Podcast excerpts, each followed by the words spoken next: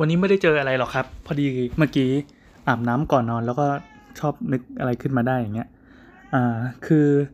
ผมเป็นคนที่นอนดึกมาก โดยเฉพาะในช่วงเนี้ยคือนอนประมาณแบบตีสองตีสามอะไรเงี้ยแทบจะทุกวัน แล้วพอตื่นก็คือ9ก้าโมงสิบโมง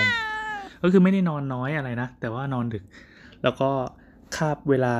ของของนาฬิกาเราอะจะหมุนไป ซึ่งไม่ดีเลยในทางสุขภาพ อะกลับมาเข้าเรื่องก็คือเมื่อกี้พออาบน้ำแล้วก็นึกขึ้นมาได้ว่าไอพฤติกรรมการใช้ชีวิตแบบเนี้ย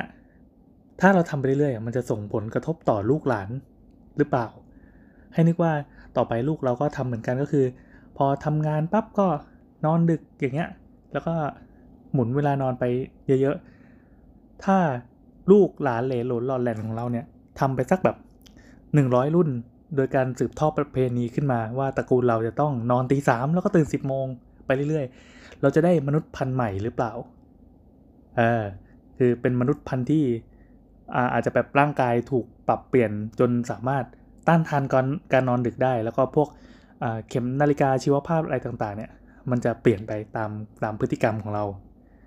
น่าเป็นการทดลองนะครับว่าถ้าเราทำอย่างนี้ปั๊บแล้ว เราลูกหลานเราจะสร้างเป็นมนุษย์พันธุ์ใหม่ที่เป็นมนุษย์นกฮูกได้หรือเปล่า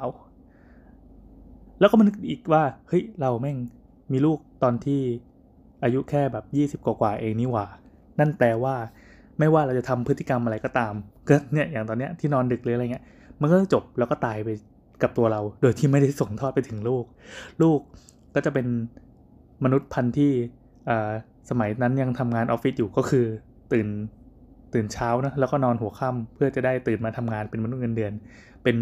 กงจักรในอุตสาหกรรม ตั้งแต่สมัยยุคปฏิวัติอุตสาหกรรมเป็นต้นมาเป็นมนุษย์เงินเดือนทั่วไปโถเอ้ยนี่คือความเศร้าแทนที่เราจะลุกขึ้นมาเปลี่ยนแปลงโลกในที่สุดเราก็เปลี่ยนแปลงได้แค่ตัวเองไม่ไม่ใช้คาว่าเปลี่ยนแปลงได้ไงวะมันมันไม่ใช่ทางดีหรือเปล่าวะ